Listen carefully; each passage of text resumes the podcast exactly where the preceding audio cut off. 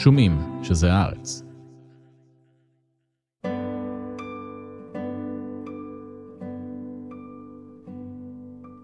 שוליית הקוסמת, מאת תמר הוכשטטר.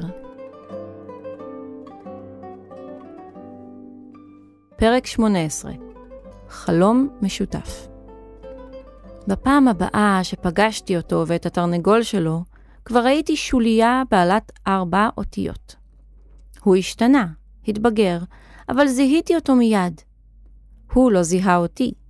השתנתי מאוד מאז שעזבתי את הכפר הקטן, וכמובן ששמי היה אחר. אבל אני זיהיתי אותו, ואת הרעב בעיניו, כשהסתובב בשולי העיר שלידה חניתי עם הקוסמת שלי. התרנגול היה עדיין על כתפו, והוא היה גדול יותר וצבעוני אפילו יותר. הנוצות של התרנגול היו מרהיבות, אבל המבט שלי נדד אל ציפורני הציפור שלו, שקראו פתחים בחולצתו של הגבר. פעם אחת, כשחזרתי מאיזו שליחות בעיר, נתקלתי בהם. הגבר חייך אליי והגיש לי פרח כחול יחיד. לא הייתי בטוחה. האם זכר? אני מכירה אותך, אמרתי לו, ולא התאפקתי והוספתי, מה אתה מחפש? הוא לא ענה לי, לא מיד. למעשה חלפו ימים רבים עד שקיבלתי ממנו תשובה כלשהי. ואז, כאשר דיבר, קולו היה צפצפני ומוזר, ושפתיו לא נפתחו, כאילו בטנו היא שדיברה. הוא הזמין אותי להצטרף אליו לשיטוט. כך גיליתי את שמו, אחירועם. ושגם הוא, כמוני, שוליה. אני זוכרת שהתווכחנו על המחיר שגובה הקסם. הוא אמר לי שזה מחיר פעוט לעומת השליטה של הזוכה המכשף. אני לא חשבתי כך. או שאולי דווקא חשבתי כמוהו, אבל בכל זאת היססתי. חזרתי על ההסברים ששמעתי מהקוסמת שלי, על חשיבות החיים שלצד הקסם. אבל הוא צחק לי בצחוקו המענפף, ופיו נותר סגור. פעם או פעמיים התחיל להסביר לי דבר מה, וכשההסבר התארך, נפסקו שפתיו, וקולו התגבר פתאום עד צעקה ממש. ואז ניטר התרנגול שעל כתפו וניכר בגרוגרת הבולטת בגרונו. המכשף הצעיר קפץ מכאב ותפס את צווארו בידו. את רואה? אמר לי אז בחיוך עקום.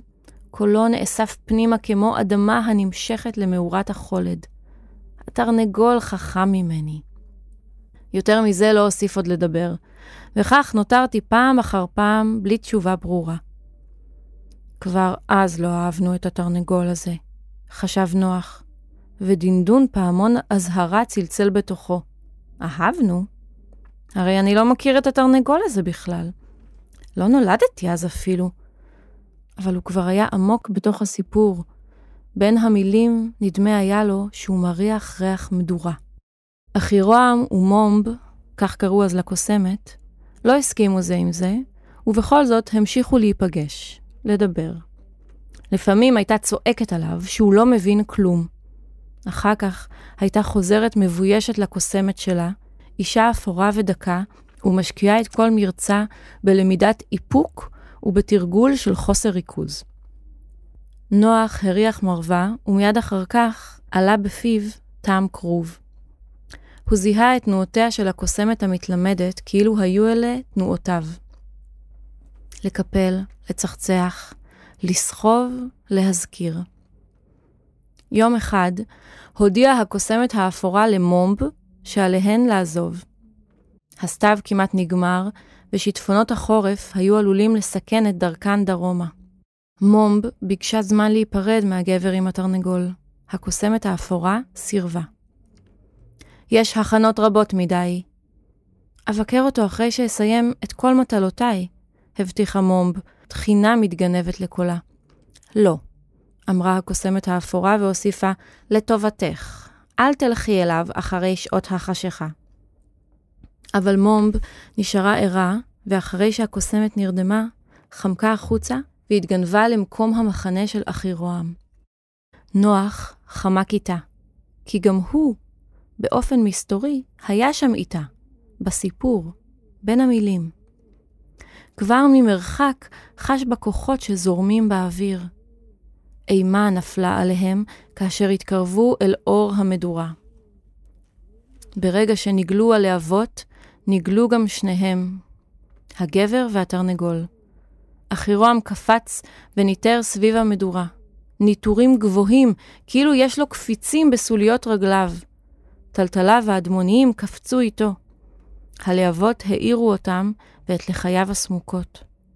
הוא היה רזה כמו שלד, ובכל זאת יפה מאוד. אך נוח, על אף סקרנותו, לא הצליח להתבונן בו היטב, כי עיני החלום משכו אותו אל מעל המדורה. שם, ממש בקצה הלהבות, התעופף התרנגול הססגוני בטפיחות כנפיים חזקות. נוצותיו זהרו כאילו הן בוערות ולא קלות. מומב, ממקום מסתורה בחשיכה, עצרה את נשימתה. היא לא הבינה איך שניהם עומדים בחום הזה, בקרבה הזאת אל הלהבות. הם היו שקועים כל כך בריקוד המשולהב שלהם, עד שלא הבחינו בה. בחושיה, שרק התחילו להתעורר אל הקסם, חשה שהם מחוברים זה אל זה בדרך כלשהי. ניטוריו של המכשף שמרו את התרנגול באוויר, או שאולי ההפך, כנפיו של התרנגול הן שהקפיצו את המכשף הצעיר. ליבו של נועם הלם בקצב הקפיצות, דודום, דודום, דודום. פתאום הפנה המכשף את מבטו אל נוח, ועיניו ננעצו בו כמו פגיון. הוא הקיץ בבהלה. המיטה תופפה על הרצפה לקול הרעם הנורא שעלה מבחוץ. דודום, דודום, דודום. אה! צעק נוח, הוא הזדקף. בבת אחת פסקה השאגה, והרעד נדם. הוא שפשף את עיניו. זן התיישבה באחת, אך לא פקחה את עיניה. מה קרה? שאלה זן, בקול צרוד משינה. מה עשית? שאל נוח. מה עשיתי? כשהוא ראה אותך, רואה אותו. מה עשית? זן פקחה עין אחת סגולה בהירה והציצה עליו. מה זאת אומרת? את מי? על מה אתה מדבר? זה המכשף הזה, נכון?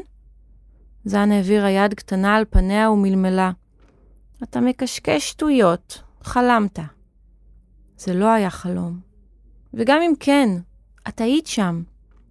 זן בהתה בו. חלמנו את אותו חלום, אמר נוח. הייתי שם איתך. תשמרני ה... לחשה זן. אז זה היה הוא, נכון? הגבר עם התרנגול הוא המכשף שאנחנו הולכים אליו, נכון? היה לו שם כזה נוראי, אני זוכר. היא עדיין בהתה בו, כאילו ניסתה לפצח איזו חידה מסובכת. בסוף אמרה, נלך, יש לנו יום ארוך. היא ירדה מהמיטה. רגע, רק תגידי לי, מה קרה אחר כך? זן החליקה על שמלתה. אחר כך? הוא ראה אותי. פתאום הוא ראה שאני שם. הרי קבענו, אמרתי לו שאבוא, הבטחנו, אבל הוא, הוא לא... הוא לא זכר אותי. הוא לא זכר מי אני. הייתי צריכה להבין אז, אבל במקום להבין, כעסתי. נעלבתי. הלכתי משם, לא רציתי לראות אותו יותר. היא השתתקה והסתכלה על כפות ידיה. פניה היו ורודים משינה, וסימן של סדין מקומט הצטייר מעל אחת מעיניה. היא נראתה קטנה ומבולבלת. רגשי אהבה ורחמים גאו בנוח. הוא רצה לחבק אותה, והתחושה הייתה נעימה ואיומה גם יחד.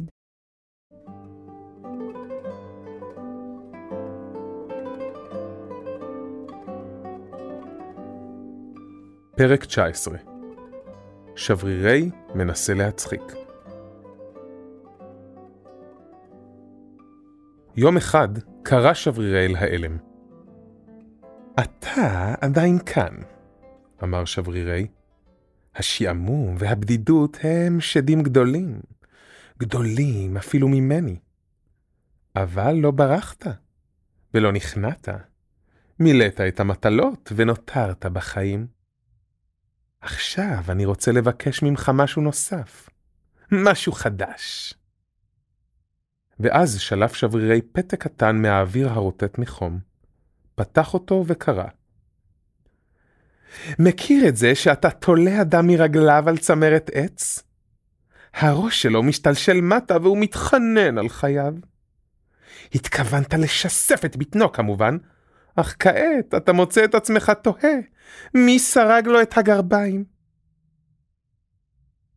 האלה מתבונן בשברירי בשתיקה נדהמת. לא מכיר? שאל שברירי בחיוך. אלף שיניו מנצנצות במשובה. לא? אז תקשיב לזה, ביקש שברירי. מה זה גואה, נותן חלב ובעל קרניים? פרה? שאל האלם בקולו המהדהד. אמא אחת שהרגיזה אותי! צחק שברירי. האלם לא ידע כיצד להגיב. אני רק מתחמם, חכה! אמר שברירי והמשיך לספר בדיחות וסיפורים על נדודיו ומעלליו האכזריים.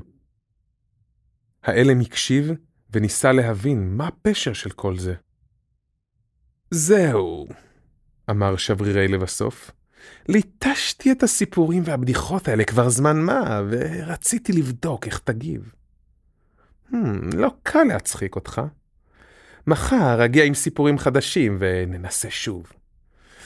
עכשיו אני יוצא לחטוף ולחמוס, לרצוח ולאנוס וכולי. והוא קרץ לאלם והלך.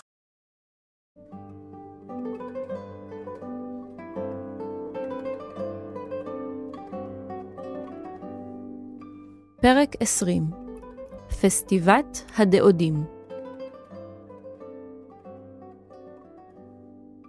מעל העיר התנשאו שני הרים זה לצד זה. גובהם היה זהה, 762 מטרים מעל פני הים.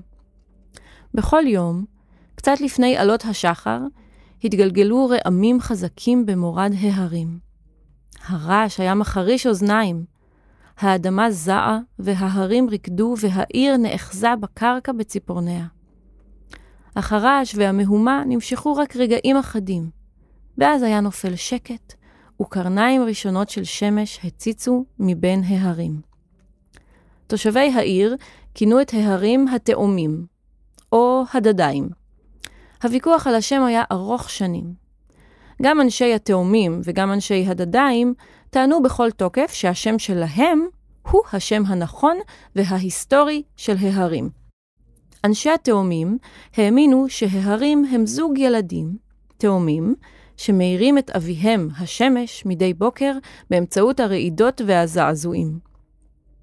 הם חשבו שהכינוי דדיים הוא מעליב ומבזה. עוד הם טענו ששמם של ההרים נגזר מהשיר העממי התאומים אהובים על כולם. מומחה בתורת האותיות המזרחית אף הוכיח שהסכום הכולל של האותיות המרכיבות את שם השיר שווה בדיוק ל-762, כמספר המטרים שאליהם התנשאו ההרים. אנשי הדדיים, לעומת זאת, טענו שהשמש היא האם הגדולה, ושההרים הם השדיים שלה שנרעדים כשהם מתעוררים.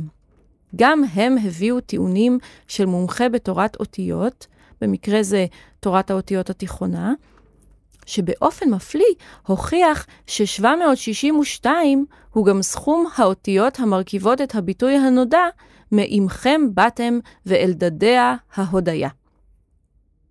הוויכוח ביעבע ועלה על גדותיו עד שגלש והגיע אפילו לשמו של הפסטיבל השנתי. פסטיבל השמש נחוג כל שנה ביום השוויון של היום והלילה. מטרתו הייתה להודות להרים שהאירו בכל בוקר את השמש, ובד בבד גם לפייס אותם, כדי שלא יחריבו את העיר ברעדם. שני המחנות ידעו היטב, וגם הסכימו על כך, שלא דרוש הרבה כדי שברכת הרעש תהפוך לקללה, אם לא יקיימו את הטקסים הנכונים. לכן הקפידו התושבים להעניק מיני מנחות להרים, וביום הפסטיבל התחפשו, אכלו, שתו, רקדו ושיחקו כדי להודות להם על כך שאינם חדלים מרעידתם, ובכך לא גוזרים עליהם חשיכה נצחית. בעבר נקרא הפסטיבל פסטיבל התאומים, או בשמו המלא פסטיבל התאומים ואבא שמש.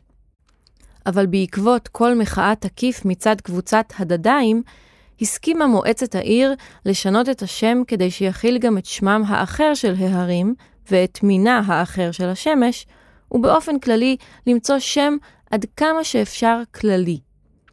וכך נולד הפסטיבל בשמו החדש, פסטיבת הדאודים, או בשמה המלא, פסטיבת הדאודים והשמש העולים.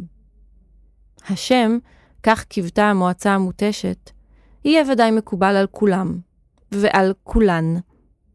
אך כמו תמיד במקרים כאלה, הוא לא היה מקובל על איש, ולכן נבחר בפרצופים חמוצים וברוב קולות. באותה שעת בוקר מוקדמת, כשצעד נוח אל עבר כיכר העיר, היו ההרים כחולים ופסגותיהם מכוסות עננים. הם עמדו שם, זהים בגובהם, ולא תהו על מינה של השמש, או על שמם, ובעיקר לא עסקו בפסטיבל המתרגש בעיר. מדרונות ההרים היו מכוסים ביער ירוק וצפוף, ובתי העיר ליחכו את מרגלותיהם. השמש זה עתה זרחה, ובוהק כתום הפציע במשולש הריק שביניהם. יחלפו עוד 47 דקות עד שתשלים השמש את הטיפוס מעבר ל-762 המטרים, ותזרח מעל שתי הפסגות הירוקות ועל העיר כולה. הצעידה באוויר הקריר של הבוקר שטפה מנוח את שאריות החלום, ועם כל צעד הוא הרגיש צלול יותר. הקוסמת ישבה כשהיא שעונה על חזהו, עטופה לחלוטין בצעיף הנוצות. רק ראשה, מכוסה במסכת התרנגולת, הציץ החוצה. כשירדו מהחדר השכם בבוקר, המלצרית הזקנה הייתה שם, מנגבת ביסודיות את הבר הממורק. נוח לא גמגם כשהבטיח לה שיחזור בעוד כמה ימים וישלם לה על הלינה, והיא, להפתעתו, הנהנה בהסכמה. הודיה לאם הגדולה, אמרה בקול האה. נוח חייך במבוכה ובירך אותה לשלום. אל תתרחקי ממני, טוב?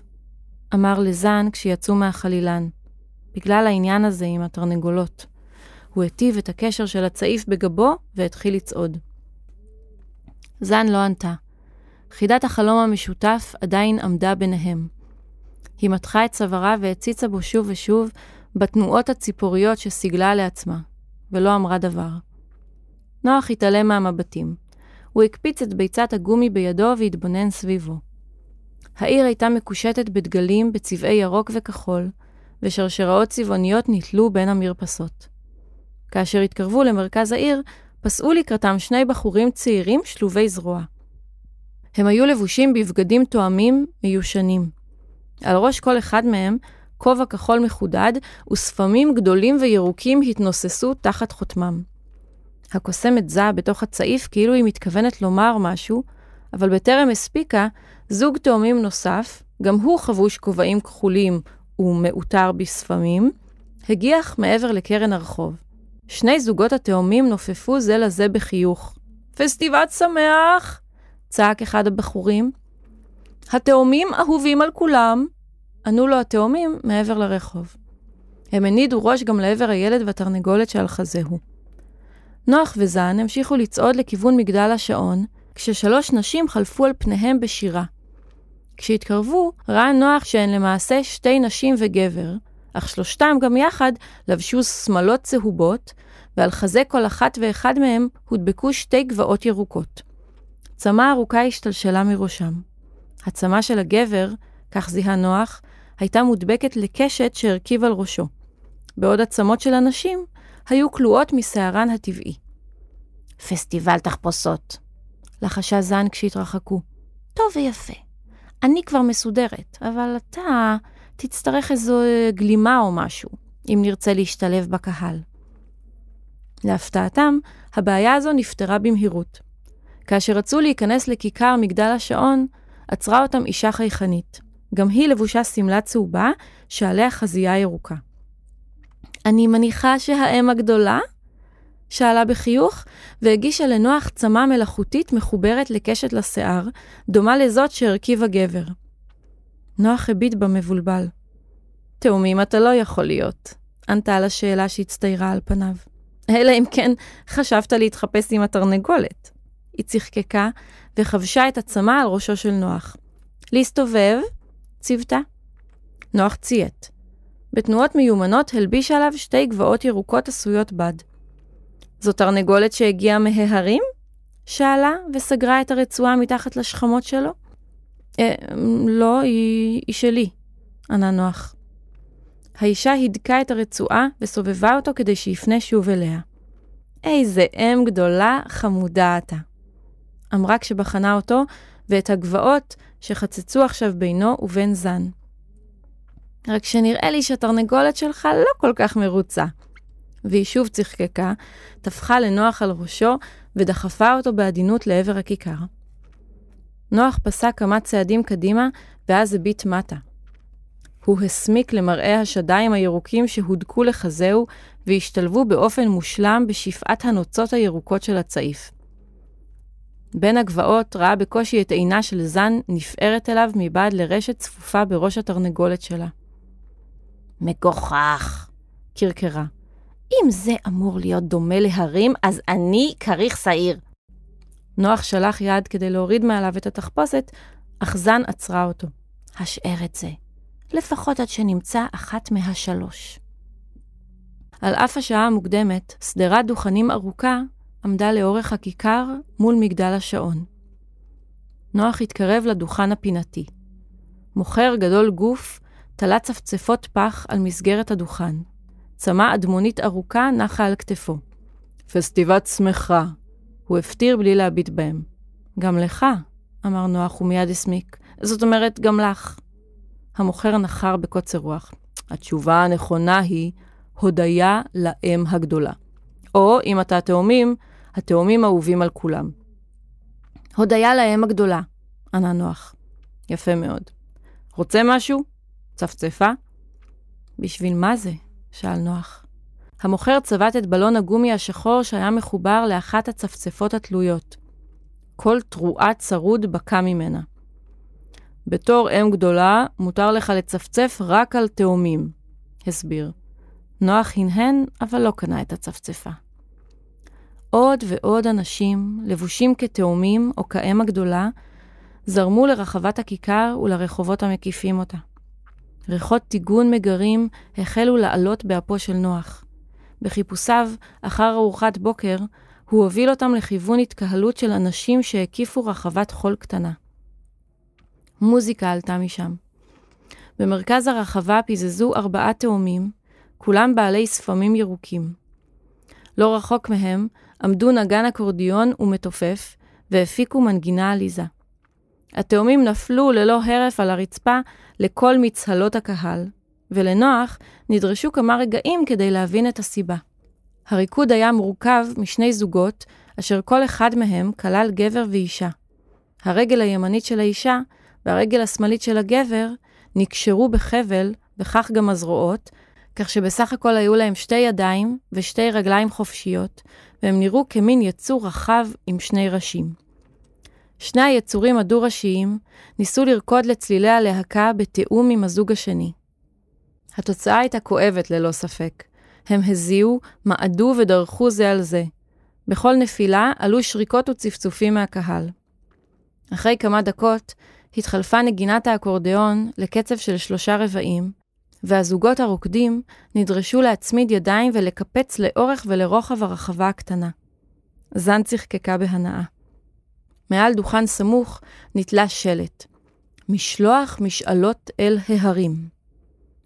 תור קטן התאסף למולו, ונוח ראה שהאנשים הממתינים מחזיקים פתקי נייר בידיהם.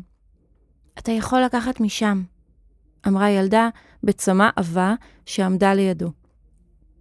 היא הצביעה על ערימת פתקים ריקים וכלי כתיבה שהונחו על ספסל ליד.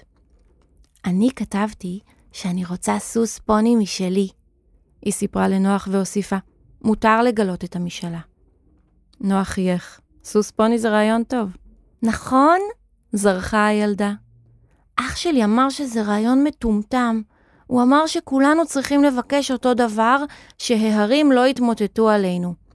אבל כולם כבר מבקשים את זה, אז חשבתי שעדיף סוס פוני. היא חייכה חיוך מרוצה וצעדה קדימה. זוג תאומים קיבל את פניה בדוכן. היית ילדה טובה? שאל אחד מהם. כן, ענתה הילדה. את משתתפת בתחרות עצמות? שאל התאום השני שהיה אישה. אה, כן, אולי. אני עוד לא החלטתי. גמגמה הילדה והחליקה פעמיים על הצמה שלה.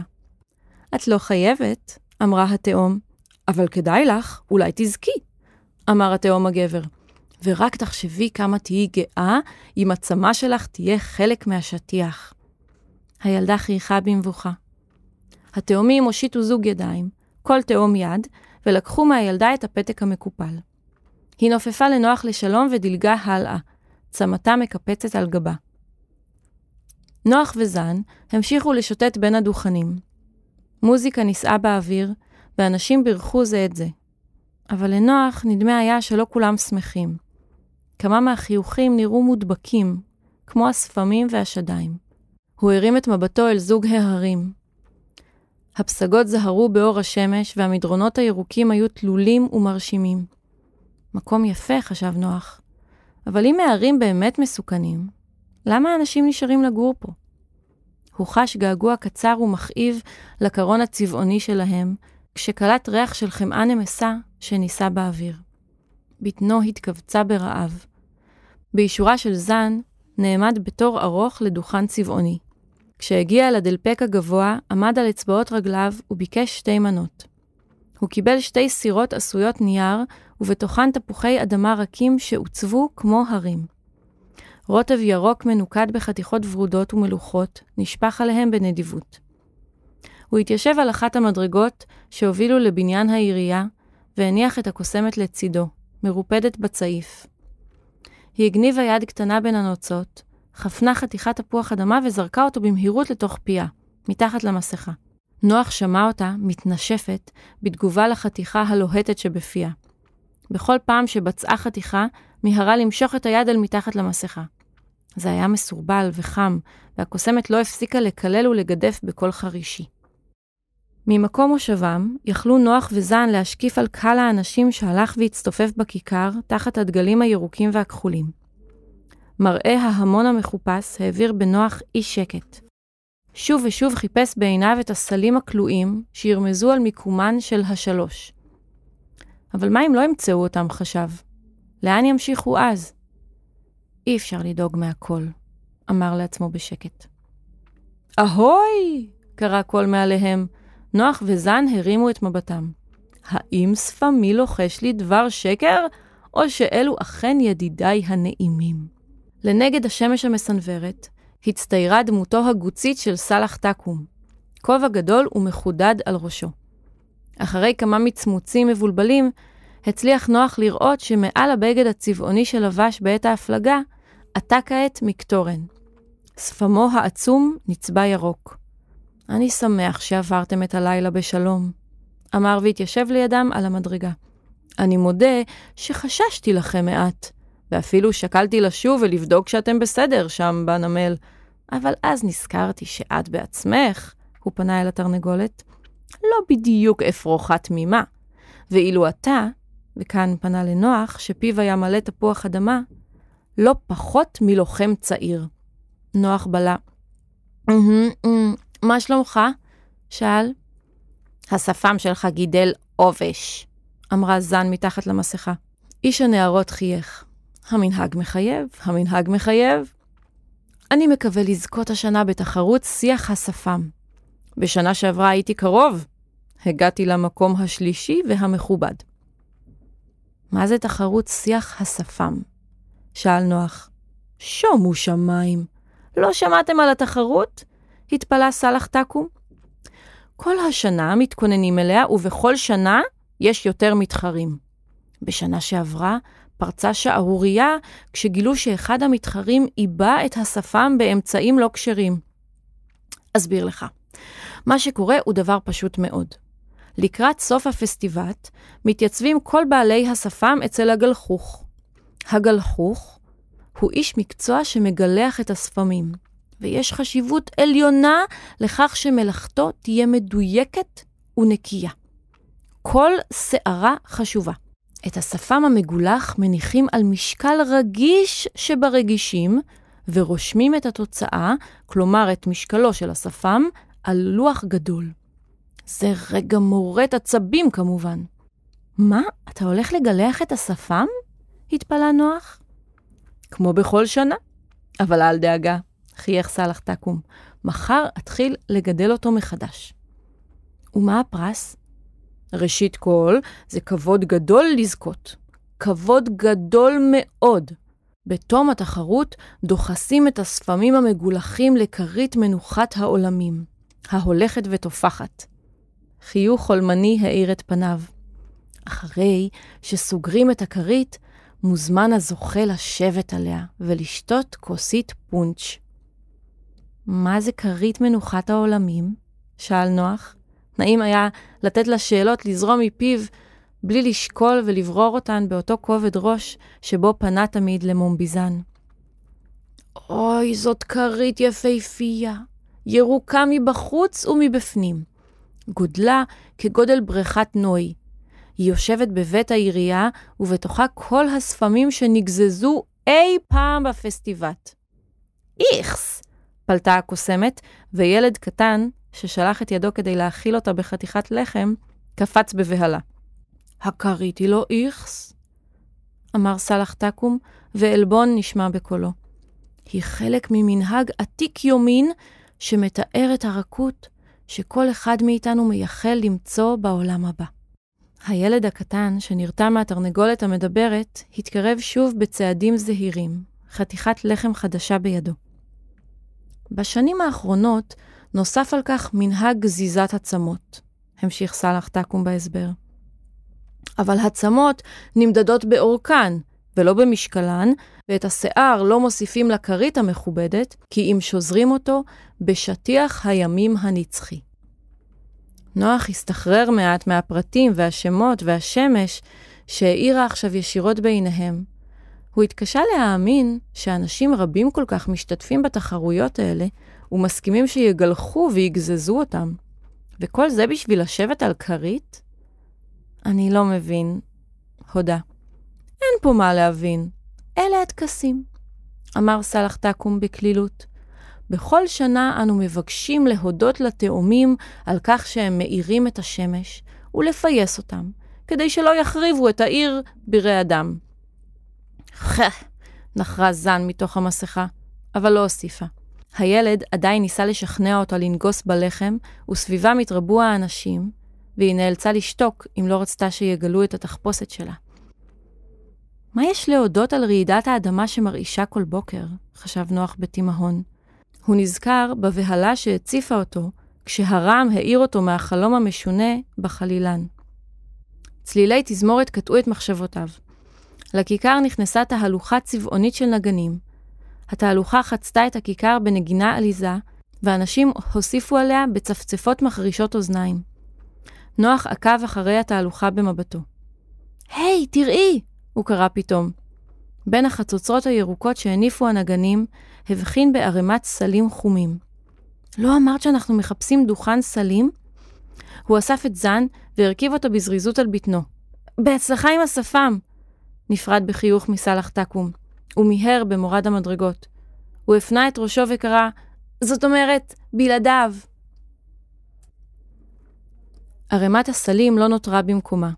היא זזה ונבלעה באחת הסמטאות. נוח האיץ, אבל נהדף על ידי ההמון שבתוך הכיכר, והתקשה לפרוץ להם דרך. כשהגיעו לבסוף לסמטה, ראה את המריצה ממרחק. היא הייתה עמוסת סלים, קטנים וגדולים, והם התגבהו עליה כהר.